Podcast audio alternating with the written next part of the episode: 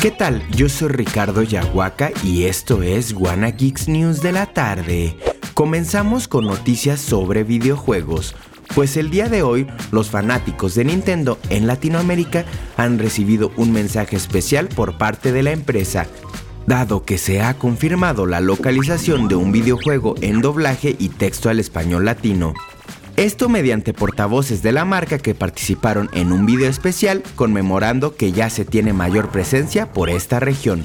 Se hizo un repaso por todo lo que se vivió este mismo año, como lanzamientos grandes donde destacan Mario Strikers Battle League, Kirby and the Forgotten Land, Xenoblade Chronicles 3, Splatoon 3 y muchos más juegos.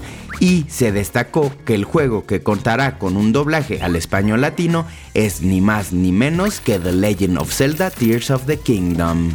Vale la pena mencionar que puede sonar un poco extraño que se esté dando dicha noticia, dado que los juegos predecesores de esta línea de tiempo de Zelda también cuentan con dicho doblaje, y sí, lo estamos expresando en plural, pues tanto Breath of the Wild como Hyrule Warriors Age of Calamity cuentan con las voces totalmente dobladas a nuestro idioma. Recuerda que el juego más nuevo de la franquicia se lanza el 12 de mayo para Nintendo Switch.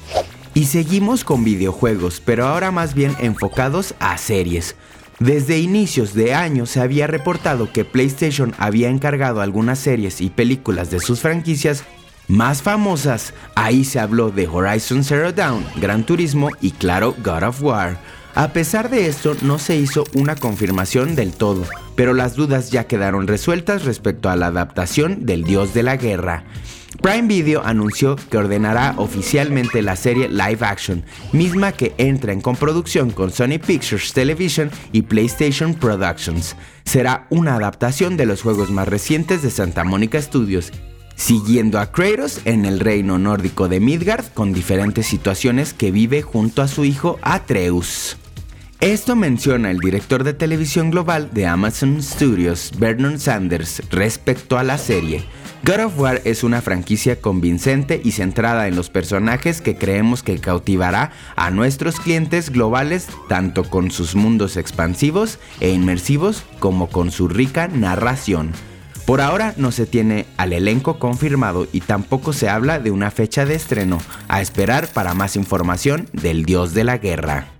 Y bueno, esto fue Wanna Geeks News de la tarde, pero no me voy sin antes recordarles que a partir del 5 de diciembre ya pueden descargar nuestra aplicación de Grupo Radio Centro en su central de podcast y escuchar sus contenidos y locutores favoritos. Y nos escuchamos hasta la próxima.